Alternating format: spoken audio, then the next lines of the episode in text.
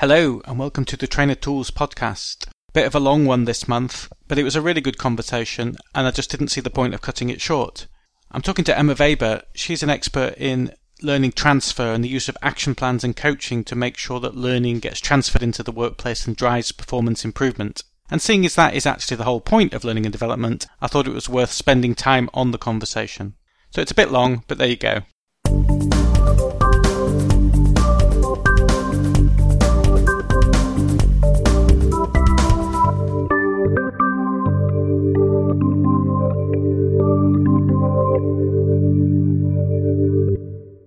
I'm here with Emma Weber. Hi, Emma. How are you?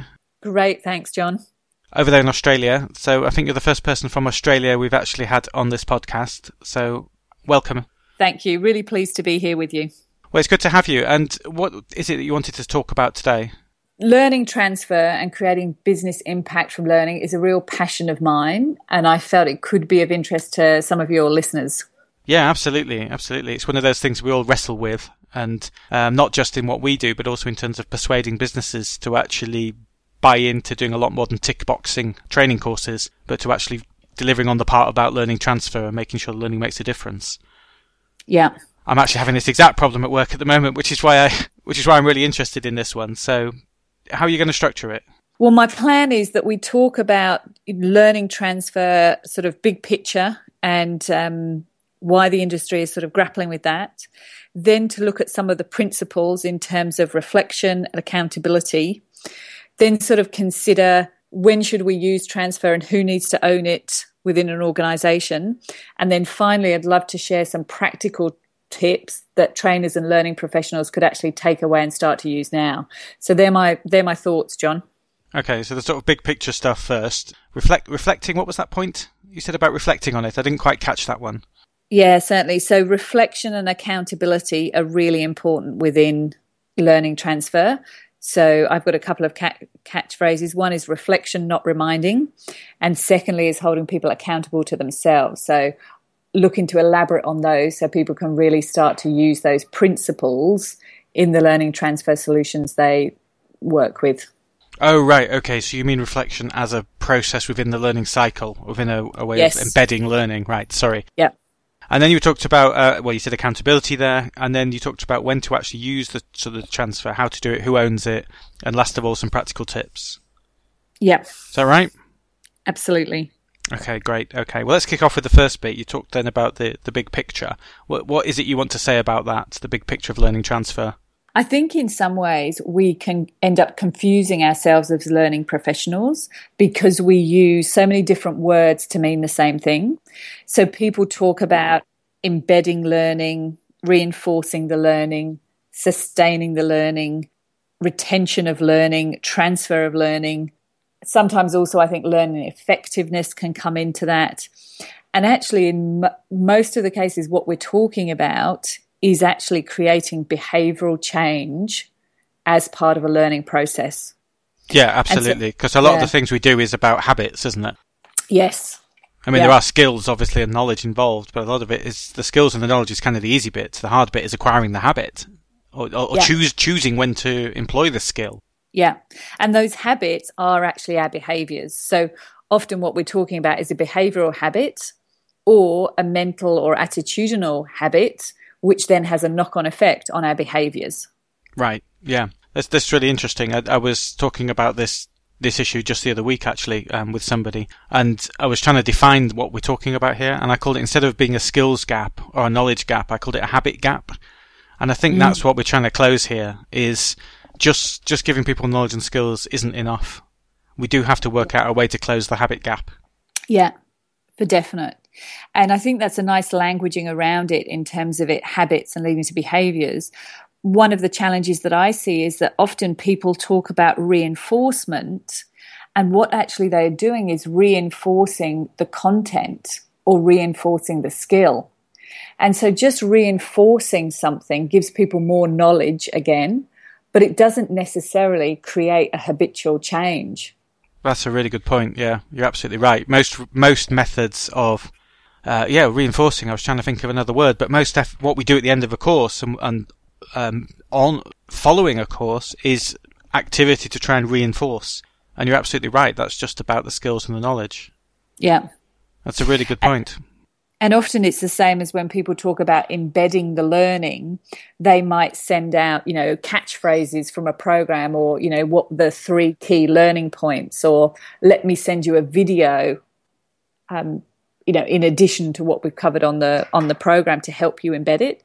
But it's it's just it's just often more noise or content on skills. And that's important but we just don't we just shouldn't kid ourselves that that is going to create behavioral change yeah, that's. Um, I, also think we can borrow a lot from change management here because change management as a as a field uses in, individual change as its kind of as its way of delivering organizational change.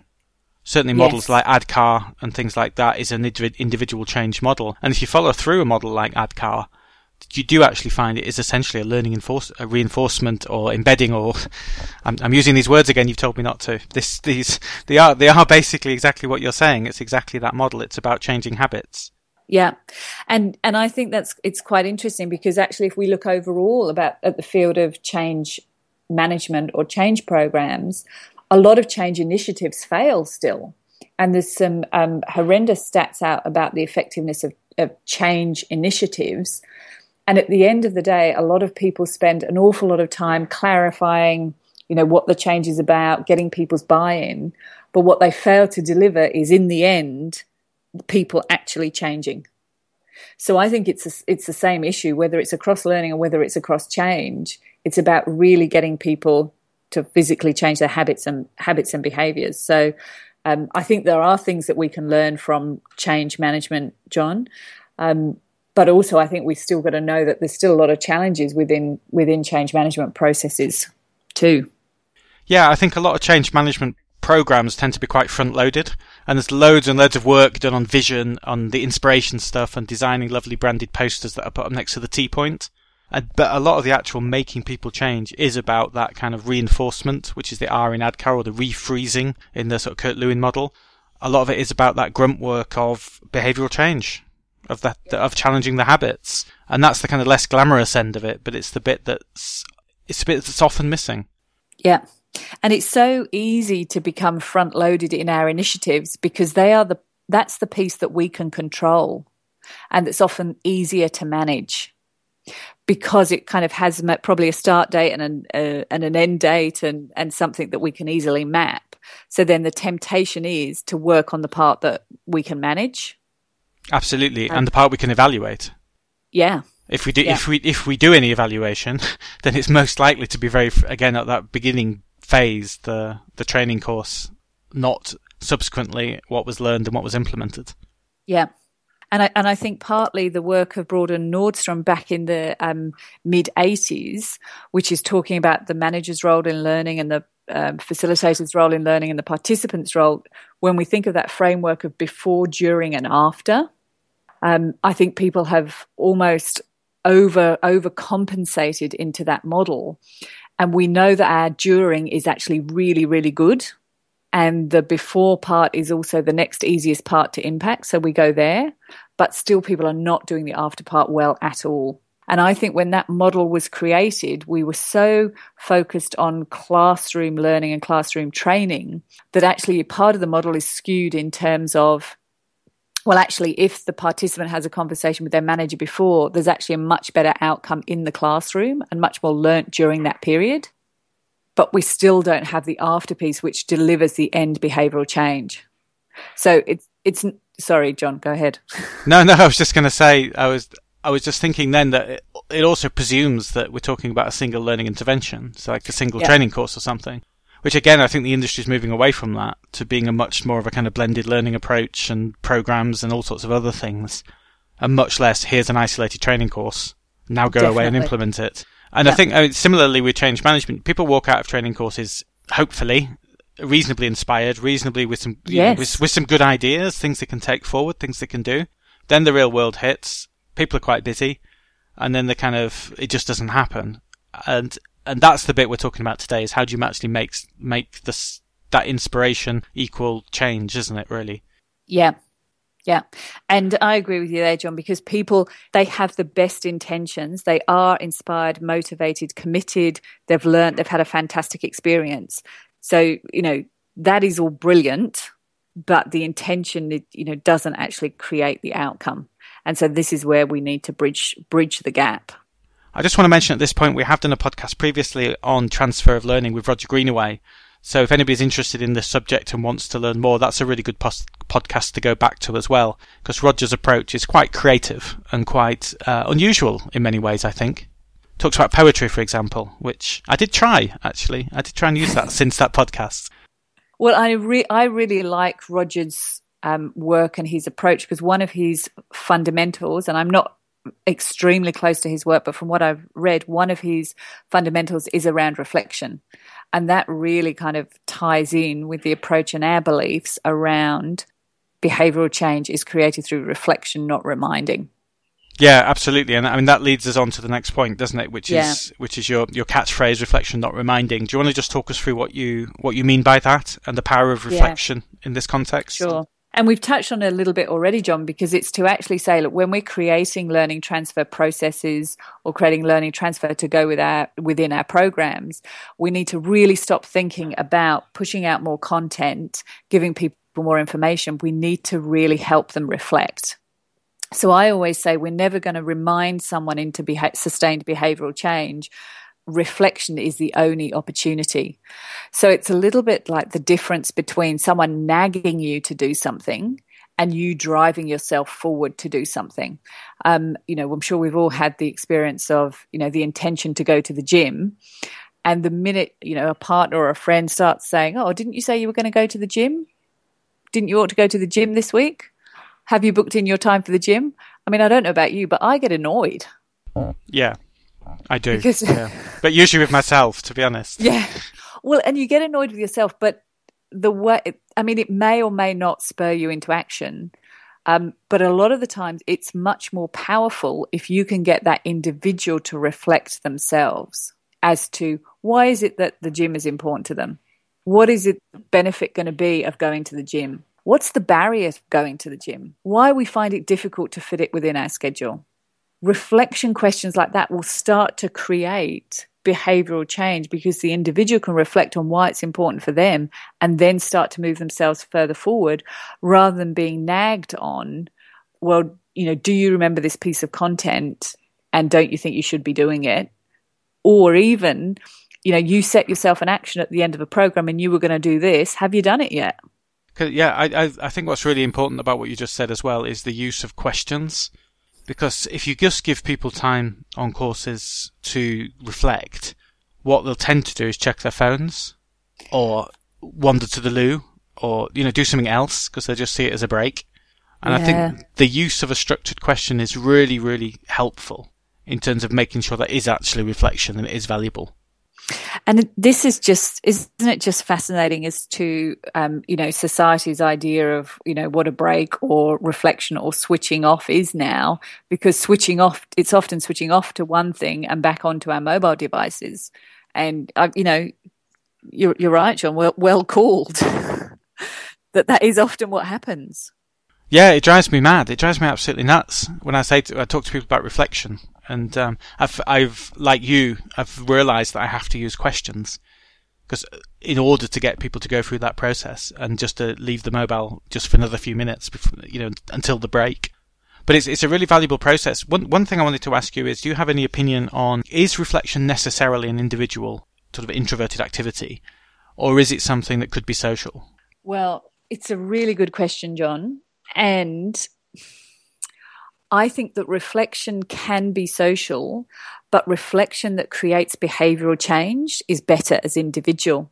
Because I think what tends to happen when it's at a group level, you get group think and you get group buy in and group kind of agreement. So you may get, oh, yes, we should do it that way. Or, yes, absolutely, that is best practice. But where is that person's individual commitment to make that change and move forward? Or is it just a concept that they're agreeing with the kind of the social norms and what the group is raising? So I'm I do think there's ways to create group processes that are the best that we can offer as a group. but to really get behavioral change, behaviors shifted, that's an ingrained part of the way someone sort of shows up in the world, one on one is a much more powerful process to take that through. Does that make sense? Yeah, yeah. I'm just the reason I was thinking that I'm a fairly social learner, and I find that I need to talk things through and then have private reflection time. But I find the talking things through part of the process helpful in terms of disciplining my brain to kind of to learn something new or think something through. To, to, sort of translate knowledge into my own personality and my own circumstances. I do find the social phase quite useful. And by social, I just mean uh, it could be one other person. I don't necessarily mean a group. Yeah. But I find that yeah. conversation helpful. And then well, I need, th- then I need time on my own, quite possibly in the gym, if I get there. Yeah. if you're nagged, nagged or reflected into it. Um, I think the interesting thing is when we're talking about learning, for me, two parts of learning, there's the skills and skills and knowledge and then behavioral change. And when we're sort of in the learning phase of really working out what it means to us, absolutely that social part, you know, important to gain other for us to be, then be able to make our own decisions when we're talking about behavioral change, I often say it's about getting the individual to have a conversation with themselves. So often, if you're discussing it with someone else, essentially what you're almost doing is you are kind of having that conversation with your own internal dialogue and really reflecting for yourself well, what does that mean to me? If you actually have a group of people, say three, four, five, six, you know, however many, when you actually start having that group conversation, it's less about that individual reflection and having that conversation with your own internal dialogue and more about that external conversation with the group. So we find when we're creating behavioral change at an individual level, and, and for us, we, we recommend working over the phone rather than face to face. And that's because it actually facilitates that internal dialogue. Ah, interesting. As a way so of coaching coaching people over the phone. Yes. Ah, interesting. Yeah. And so even if a client is in the same building, we will actually work with them over the phone for a learning transfer process rather than being sat opposite them or having them on video Skype or a conference call. Because all of those becomes about the relationship between the two of you. And what we're trying to do through behavioral change is actually get that relationship with your internal dialogue that's controlling your thoughts, feelings, values, and beliefs, and ultimately your behaviors. Wow, I hadn't considered it from that point of view. That's really interesting. So that internal dialogue conversation is the key to reflection. Yes. Effective yeah. reflection. Yeah. Great. Okay. Sorry, go on. I know we need to move off reflection, John. I'm conscious of that. That's all right. Don't worry. Just, I just want to add in a couple of things which I think are important. So much as you raised around the, ref, the reflection being created by questions, you need to make the re- reflection specific and you do that through the questions. So it's not just saying, um, you know, you could get someone to reflect by saying, John, what did you take away from that learning program for, or from that training event? It's about getting much more specific. So it's about having people set objectives or goals and what have they physically done with what they have set themselves. So the gen the really broad general question isn't going to be enough to create behavioral change. We need to be more specific and also the reflection needs to be quite structured. So I think a lot of the time when people think of reflection, they think of someone sort of sat with their feet up on the desk, just sort of staring into the sky, you know, musing over things. Um, I don't think that that's going to cut it, and we just we just need to get, as we said with the questions, much more specific and structured. Do you have any examples of that kind of question, or does that come later in this this conversation? I was uh, I wasn't necessarily going to go into questions a bit later on, so let's just think of an example that we could put a question to. Um, so, for example, you know, if someone is thinking of has been on a network, a program, part of the component might be around networking. Yeah. Okay. Good example. Good example. Thanks. So they may take away a commitment. What what might be a commitment that someone makes coming out of a training course which around networking? They could commit to uh, starting a conversation that otherwise they might have been too shy to start. Yeah. At a networking event or something. Yeah. And so part of the specific reflection around that might be um, well, where where has that worked and where is that easy to do? Where does it remain difficult to do? What's the barrier to actually having that conversation? What did you learn on the training program that can help you move forward with that? So they're the type of questions that I'd be wanting to delve into to help someone reflect on the progress they're making. And you, you might start with some basics. So, you know, how successful have you been starting a conversation at networking events? Um, one of the things that we love to use is a scale of naught to 10 and getting a person at the end of a training program to rate themselves on a scale of 1 to 10 for example how how are you at starting conversations at networking events. 10 is you're fantastic at it, one is you basically nowhere. Yeah. so so if you give yourself a scale of a score at the end of the learning based on your behaviors before you've attended the event, then when you're being specific with your reflection, you can actually check in with a person as to what number they've got to on their scale of 1 to 10. What have right. they done to move that number up? And if they wanted to move it even further, what can they do next steps? So it's a really quick way of creating structured reflection to help people move forward. And it's around a very specific topic. In this particular case, it was literally starting a conversation, which pre- previously they'd found difficult. So it's around a very, very specific behaviour. It is, yeah. And it is you know where does where has this worked in the past? What's difficult etc going through that that process i think is is really useful. And then applying the learning to that. But it's that very specific it, it starts at the very beginning with that i'm just repeating myself here i'm just saying but yep. it's that very specific uh, isolating that specific thing isn't it? Yeah. And so it's isolating how is the learning how is that learning going to be useful to you in your day-to-day role or in your life and what can you practically do with it? I, I get it's quite interesting when people have been on um, training or learning programs or conferences. You could say to me, "Well, what have you? What did you learn at the conference?" Well, I learned this, this, and this. Well, what are you going to do with that learning? Because I would much rather know what someone's going to do with what they've learned than what they've learned. Yeah, it's the so what question, isn't it? Yeah. So what are you going to do with it? What next? Yeah. And it, let's, yeah. Is there a, is there a process before this? Because um, in that example there, I said starting conversations cold when you don't know the person at a networking event. People can quite often find that difficult. I know I do. Is there a process before that where you need to kind of reflect on what those specifics are? Yes, and that comes. We are going to cover that off, John. That my aim is to get to sort of practical tips, and that all starts with the action planning. Right. Okay. And the action planning that needs to happen at the end of the learning intervention when you're really in that inspired place. I've learned, I'm excited, I want to apply this. That is the moment to get really specific as to what those objectives are. Well, let's talk about that when we get to the practical sure. tips, Ben. You can talk us through your action planning process. And I know sure. that you've got, you've got an action plan that you're willing to share with listeners if they if they contact me or you. So um, we'll talk about that a bit later. Great we were talking then about reflection, the role of that. Let's move on because the, the the third sort of point you mentioned was around accountability. Sure. What I think is interesting is sometimes accountability can have a bit of a um, an off feel within an organization. Oh, I'm going to be held accountable. Um, oh, someone's going to hold you accountable for that. You know, it's just not an attractive word, which I think is unfortunate because we can actually hold support people in holding them accountable to themselves in a really positive way. So when I think about accountability and talk about accountability, I'm talking about helping the individual hold themselves accountable to themselves for what they want to put into place. So if for example, back to our gym analogy, if someone really wants to go to the gym, I want to help them hold themselves accountable to that.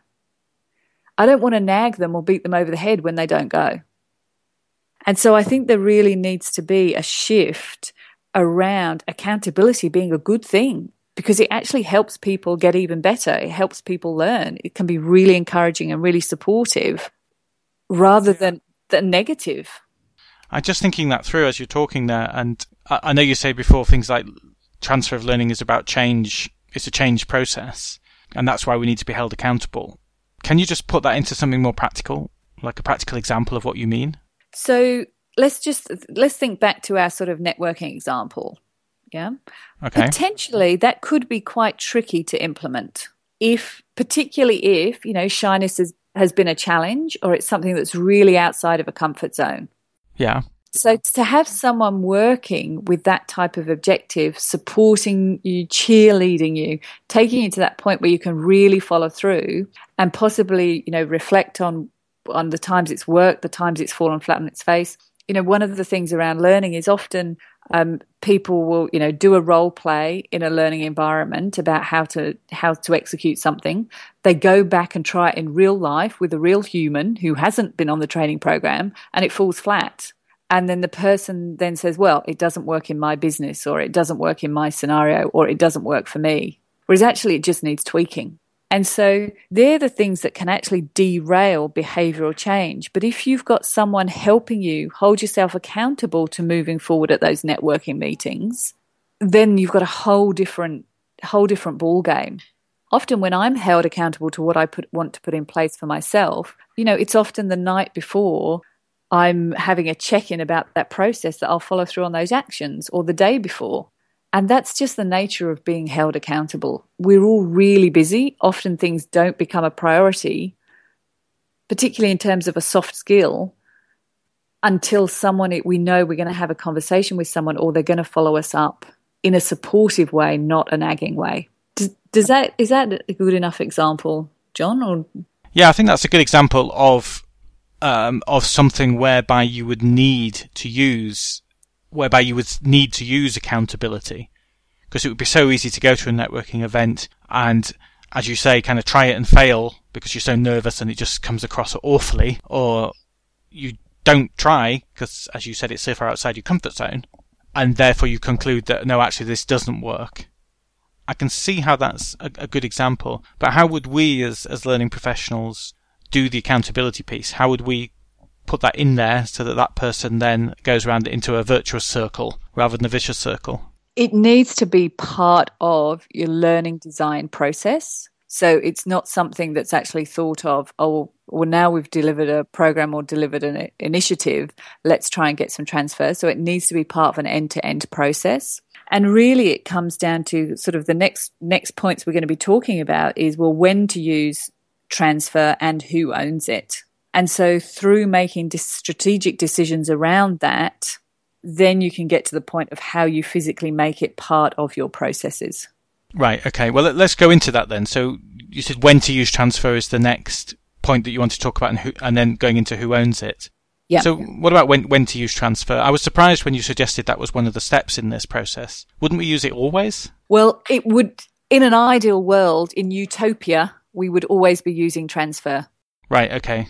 But in terms of the resources required or the changes in with organ- within organizations needed to really fully execute this, I think we need to be realistic. Oh, I prefer being idealistic, but okay. if we must. We could do. it would be a beautiful world if transfer was in it was within everything. But depending on the I, I look at it in two ways. I look at the resources that companies have and the maturity of either their learning initiatives or of the management team. So I think we need to consider resources and maturity for a start. And then when we're looking at our spectrum of learning initiatives, looking at, well, which ones have got a really high strategic intent and which ones have a possibly a lower level strategic intent. Now, obviously, every learning intervention is going to be useful, or else why would we be doing it? But yeah, some are yeah. going to be more important in terms of strategically moving an organization forward than others. Yes. And for example, if you're looking at something like induction, a person has actually had their whole environment changed. And often they have to change their behaviors because they're in a new office. They have, you know, changed their environment and everything is new to them. So, in terms of needing to put a specific learning transfer process in place around induction, that's probably not going to be the best best use of your learning transfer resources. Okay. That sounded like an okay, but I'm not sure I believe you, or okay, but tell no. I was thinking. Okay, I was thinking if this person has faced um, a, a huge change and their success in the organization depends a lot on their ability to adapt to quite a lot of new norms. Wouldn't that be a good case as well as quite a lot of habits that need changing, potentially? Potentially, it, could be. And it all depends on the ability of, to some level of the ability of that individual person to change. But generally, for something like induction, people kind of have to change anyway. And so if you're investing additional resources into a learning transfer process, I think part of it is looking at, okay, well, where are we going to get our biggest return? And it may be that there's isolated cases that do need within induction or within in someone changing roles additional support. But typically, the bigger strategic points where a company has an initiative that strategically they really need. So, so say for example, um, you know, there's a sales team.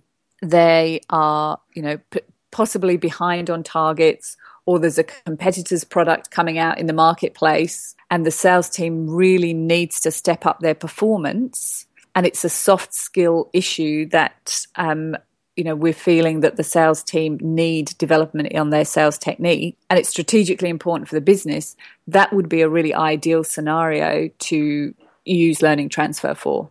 The reason being you know the way people sell is often really habitual if you're a salesperson and you're doing it every day and it becomes part of your identity so start to change the way people show up as part of a sales cycle is a really important behavior or habit to start to affect.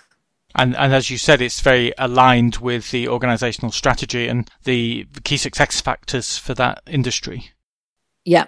So that's where you kind of because because of resources primarily we're talking about at the moment. We're going to talk in a second talk about maturity, but because of resources, you're suggesting that we tend to we should try and focus our transfer efforts where we're going to get the most strategic impact or the, the biggest payback. Yes.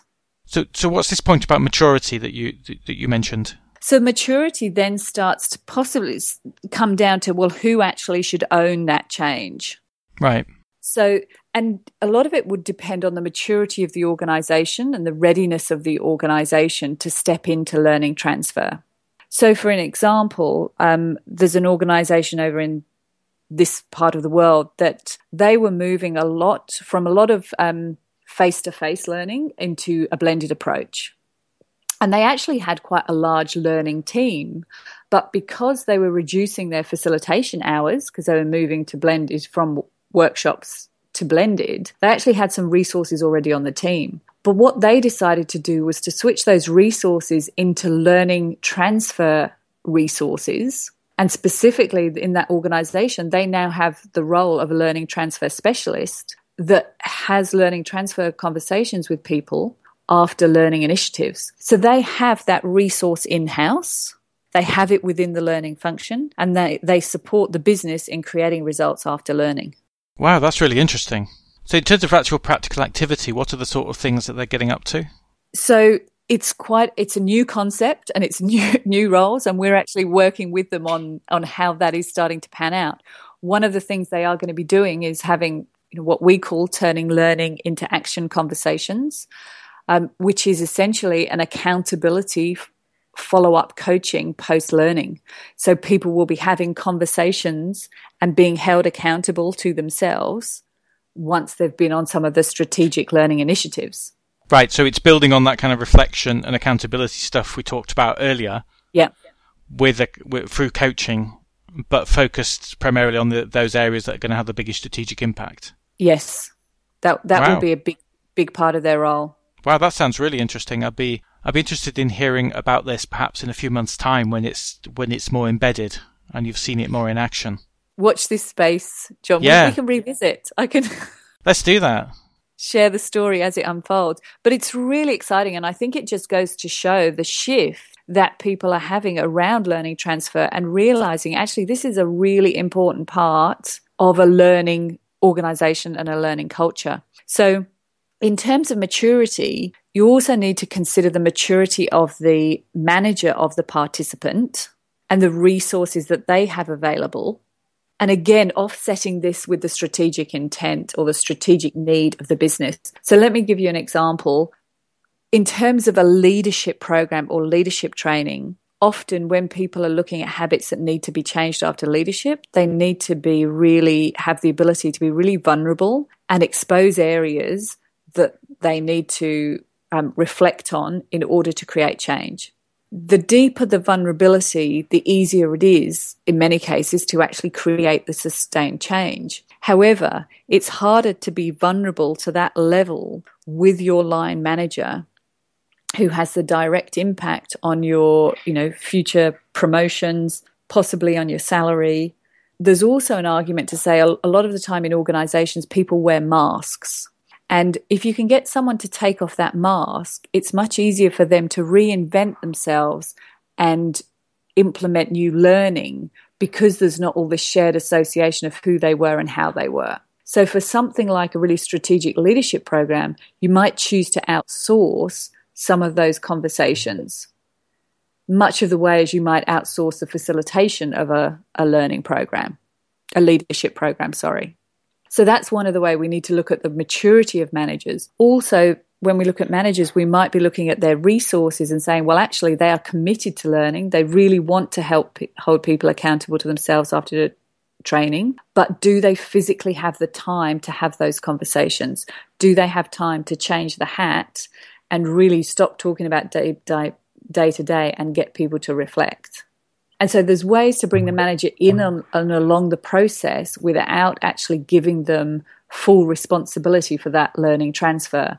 And in organizations at the moment, what I see is managers have that full responsibility for learning transfer because the learning department stops their ownership once a program has been delivered. And it's often a program that involves, you know, skills and knowledge and um, attitudinal shifts, but it finishes once the content essentially and the practice piece is finished.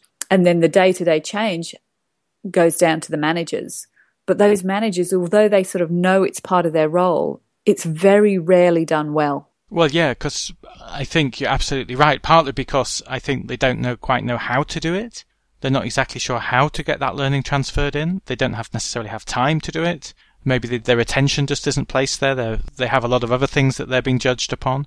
Um, you mentioned about vulnerability. If you are making changes, then potentially you're losing a certain amount of control, a predictability, or competence of the team might go back. There's lots and lots of reasons why that might not be um, might not be that easy for the manager to do. Sure. And and I think typically as well, I think what we tended to have done in learning departments, I like I like that phrase learning department as well. And what we tend to do in learning departments is following some kind of half-heartedly following some kind of Kirkpatricky type thing, we'll send a manager a form to fill in three months after or six months after the training course. And that's our idea of, you know, learning transfer and implementation, making the manager fill in yet another form. Yeah. And I was um, with Charles Jennings the other morning. He was out in Australia and we were delivering a, a, sort of a panel fishbowl event. And one of the things that Charles was talking about was actually getting the manager to sit down with a participant and asking them three simple questions about what happened at the learning event. And you know, everyone was excited about that. Oh, yes, let's get these managers asking three specific questions on a little credit card size thing. And as I said to Charles, I think that is a fantastic idea, but we are kidding ourselves if we think one manager asking that participant three questions is going to create sustained behavioral change. It's just not enough. And the managers that ask those three questions, we're heralding them as heroes because they're doing learning transfer or learning follow up. It is not enough to create behavioral change. My personal view, and excuse me being passionate about this, John, I just absolutely am. That, that's okay. You're allowed to be passionate. It's fine. Thank you. Is that three 30 minute conversations over a three month period will start to get you a real level of change. But a one off conversation is really not going to cut it. And Charles, he agreed. he agreed. But, you know, as he said, it's a step forward, but it's not enough. And really, it's about, you know, if you have the opportunity to change the whole culture of learning within an organization, the whole, you know, making learning part of a manager's KPI and something they do all the time, then that's what's going to create the change. But in a lot of organizations I see, again, that's utopia. That's that's such a big cultural shift. And yes, let's start to twist the dial towards that. But we need to be getting results and impact from our learning initiatives now, irrespective of what the culture is within that particular organization towards learning. So let's start to get some wins as a learning department. Let's start to get the business knowing what impact looks like from learning. Let's get them to start know what a good learning transfer process looks like, and then let's bring them along. Yeah, I I, th- I think the more we can do to support managers to make it easy for them to know how to do this. And if that is three questions on a credit card plus advice about three other half hour meetings over a period of three months, six months, whatever, then the more we can do to support them and make it easy for them so they know what to do, I think the better. My mind is wandering all over the place at the moment of things that I can do with this. So I'm, I'm really kind of quite inspired at the moment. Lots of ideas Fabulous. I have about things, things we can do in terms of improving learning transfer. And there's lots of opportunities for us to start doing that as learning pro- learning professionals. And certainly part of it is about, you know, giving the managers the how to and then also being really realistic about actually even if we tell them how have they got the time and the resources to do this? And this is when it comes down to resources and maturity versus the strategic level of an initiative. Yeah. And we, we kind of usually draw up a sort of a, you know, a two by two matrix John, to look at strategy high and low and resources and maturity high and low, put it into grids, and then sort of say, well, where does your particular initiative or organization fit? So, when you say strategy high and low, do you mean that the learning initiative is aligned to the strategy?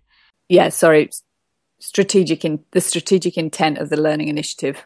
Okay, so is it moving the organisation in the direction it's strategically trying to get to, or yeah? And then the other one was around maturity and resources.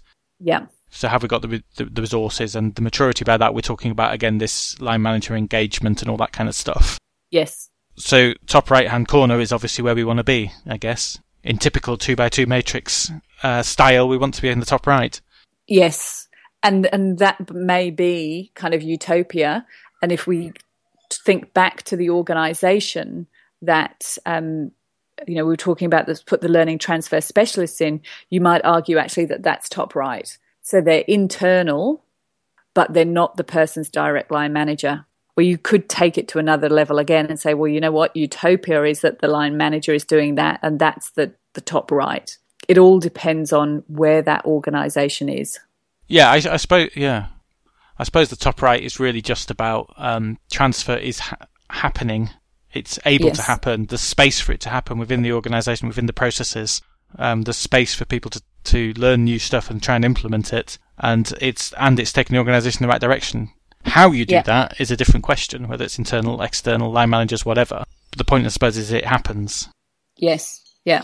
Any, anyway, rather than getting bogged down in how to design this perfect two by two matrix and how to name each quadrant, I was trying to think of names for the quadrants as well, and I realised that's not productive. That's not what that's not what this is about so where do we go next with this? So we've talked about um, when to use transfer and really about who owns it there. Yeah. Where where where where are we going next? Is are we on to practical tips?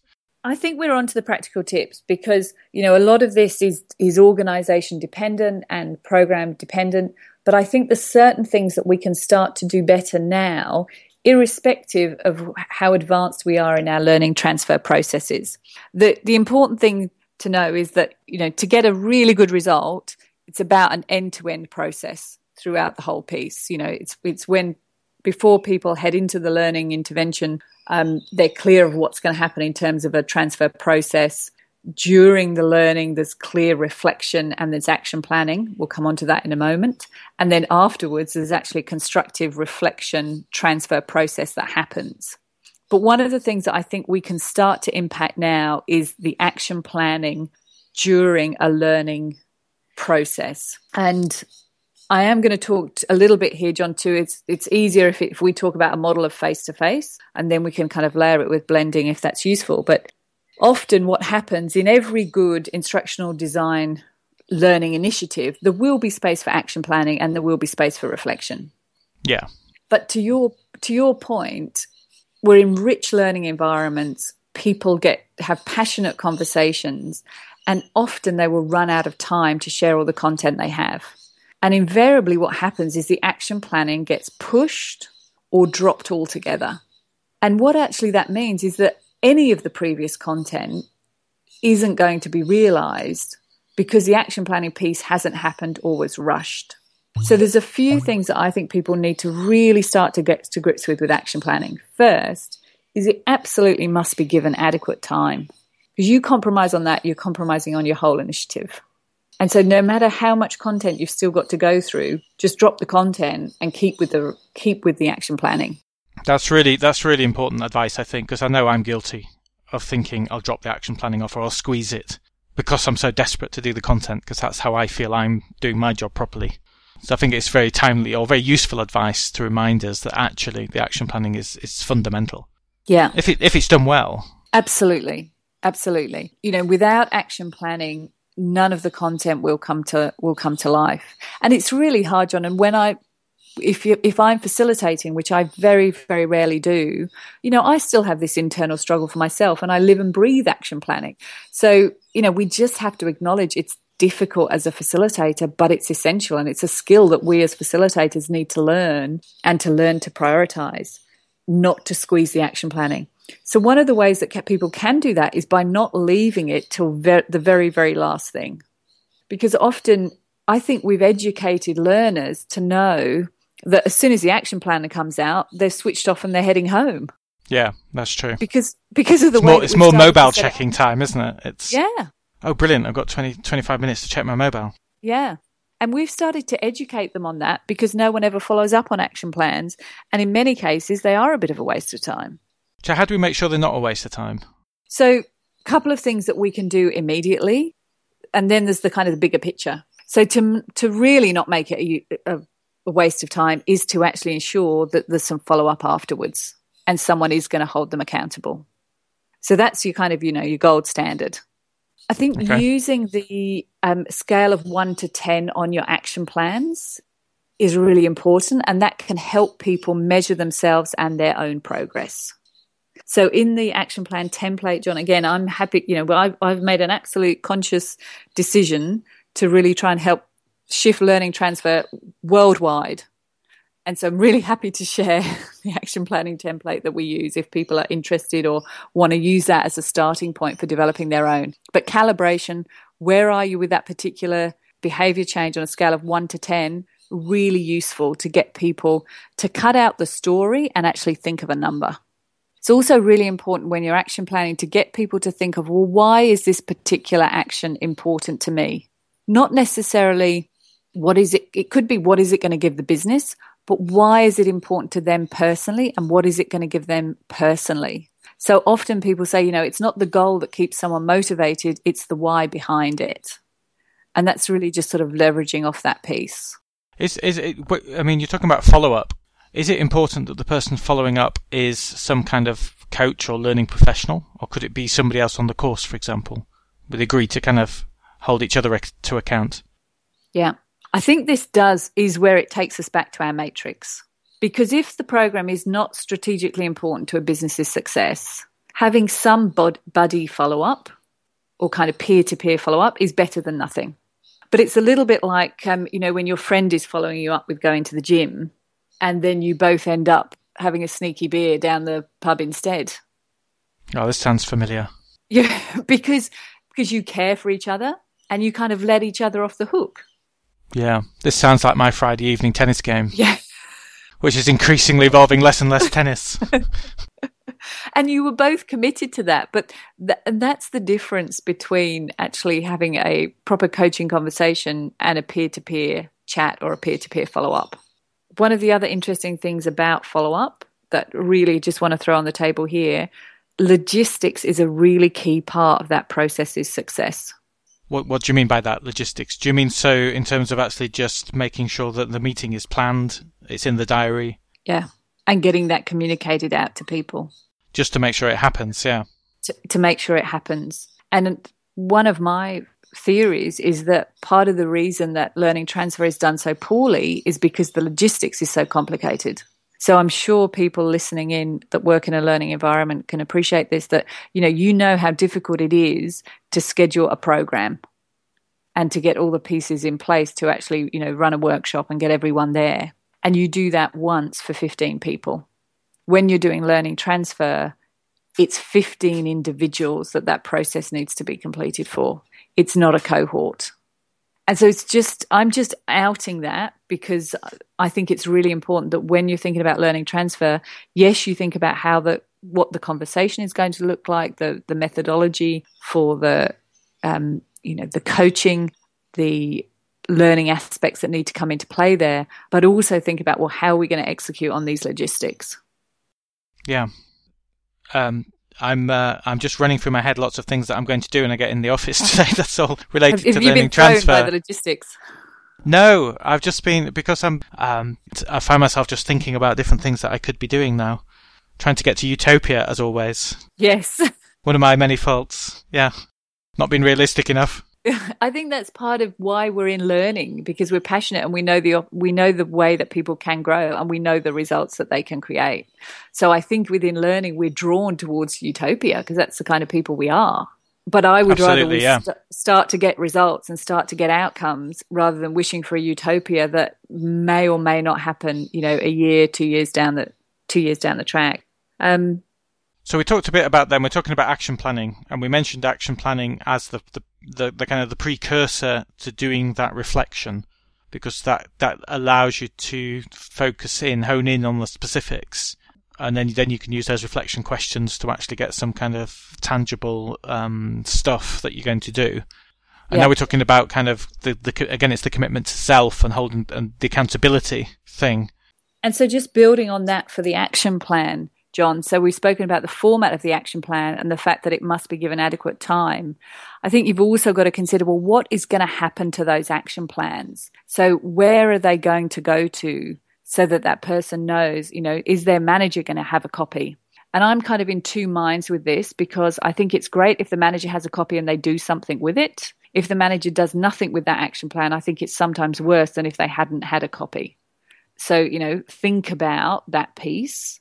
But even when someone is doing their action plans in the room that you're facilitating and you take a copy as the facilitator, it's about if someone hasn't completed their action plan fully or says, actually, I need some time to reflect on this, it's actually about getting something captured there and then. What we've um, experienced is that if we don't catch a action plan actually in the room when someone is inspired and committed, it will take approximately seven emails or phone calls to chase that action plan back in because the moment is lost and the person has stepped out of that learning bubble. And so you think of the administration required to actually chase that back in. So I would just implore people. I've been known to chase taxis away from, you know, training centres. Literally sure running down the person- road. I Really? Think I, I think I stopped the taxi before it took off, but there was certainly a window being wound down to pass out an action plan. Um, because I just Oh, I do prefer the image of you racing down the road. There, that's a much funnier image. Please don't take that away from me. I am just so committed that I will not pe- let people leave without completing the action plan because I just know it will not happen. So you take these action plans in, you you collect them back in. We do, yeah. Our business is around the field of learning transfer. You know, I, I'm committed to helping everyone grow through learning transfer, but that's what we've created our business around learning transfer services, learning transfer delivery. Um, my, so, my- yeah, I I was just going to say my my uh, um, experience of, of action planning is more that the people take it away and it becomes quite a personal document, and they can share it if they wish, but there's no obligation to share it. Whereas you're actually saying no, that gets handed back to you, and then you take that forward with with the individual, obviously. We do. But that is actually under a signature where we've signed off around confidentiality. Sure, So to of your- course, yeah.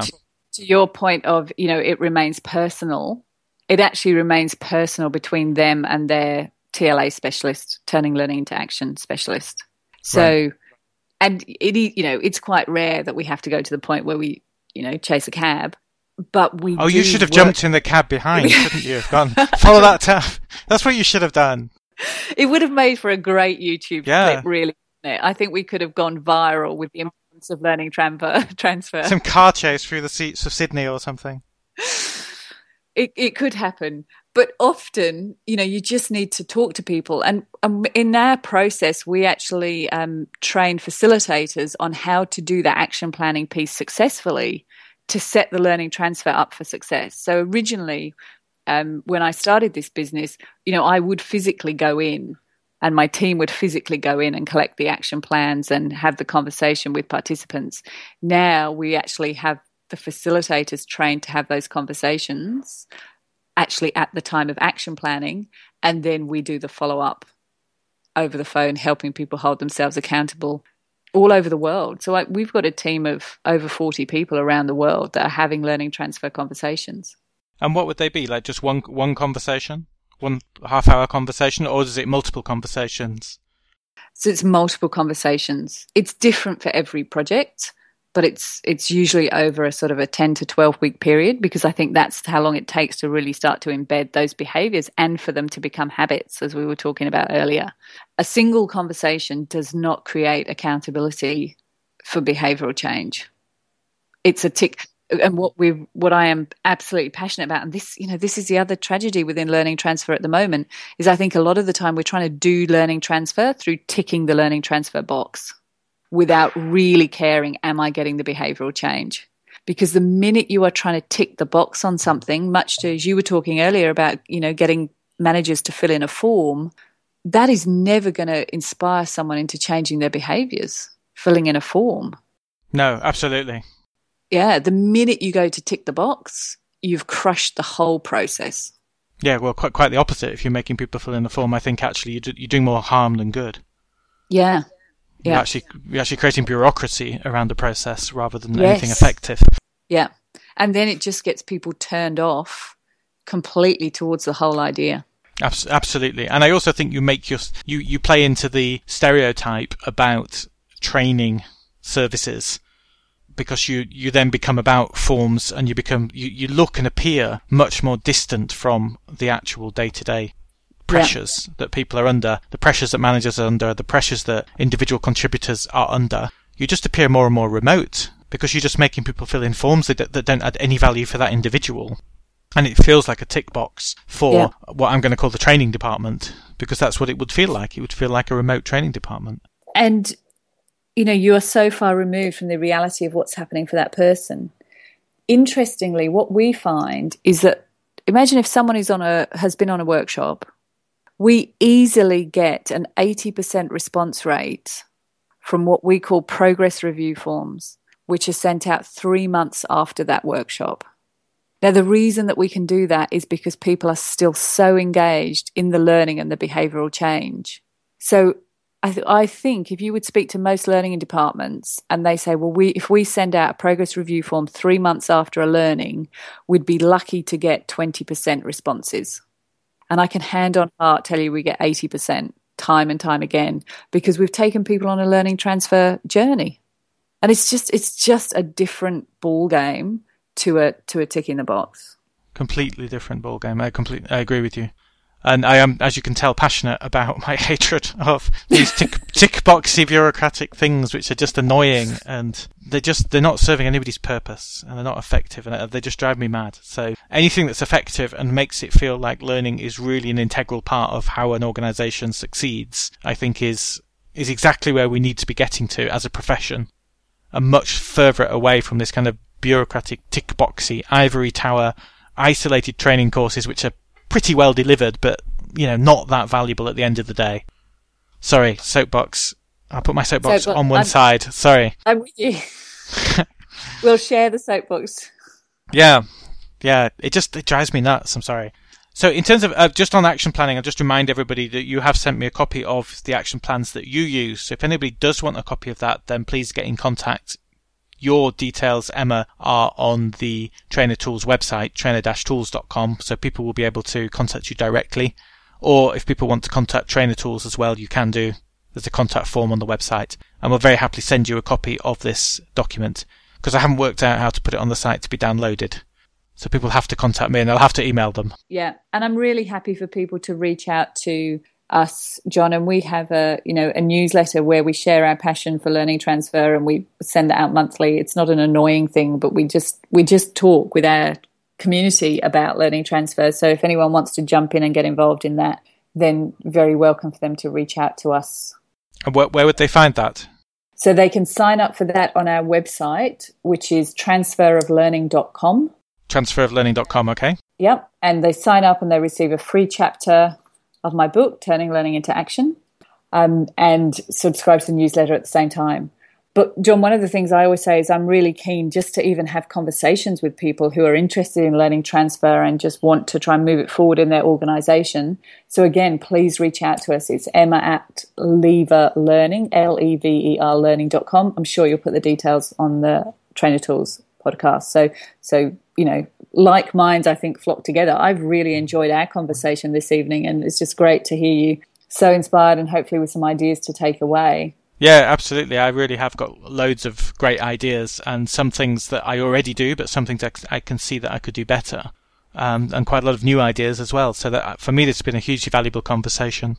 Is is there anything else that you want to add on? I think we're pretty much covered on what we were hoping to sort of to have a conversation on today john. So i just really encourage people to think about you know trying even if it's just one initiative that you try over this next year to put a robust learning transfer um, process in place i just really you know start small take steps forward and and bring your organization into what learning really can achieve. I would i would just say that as a piece of encouragement john. That's you doing learning transfer isn't it with with us the listener well, you know, it's a small step. Can't stop yourself, can you? I can't. no, but that's, I mean, you're absolutely right. It is about solidifying it and thinking one thing, at least one thing I can do, ideally more. But, um, but, but listen, Emma, that's been really interesting, really valuable, and thank you very much. My pleasure, John. Thanks for inviting me along. So there you go. That was me talking to Emma Weber about learning transfer and use of action plans. I hope you found it useful. See you next month.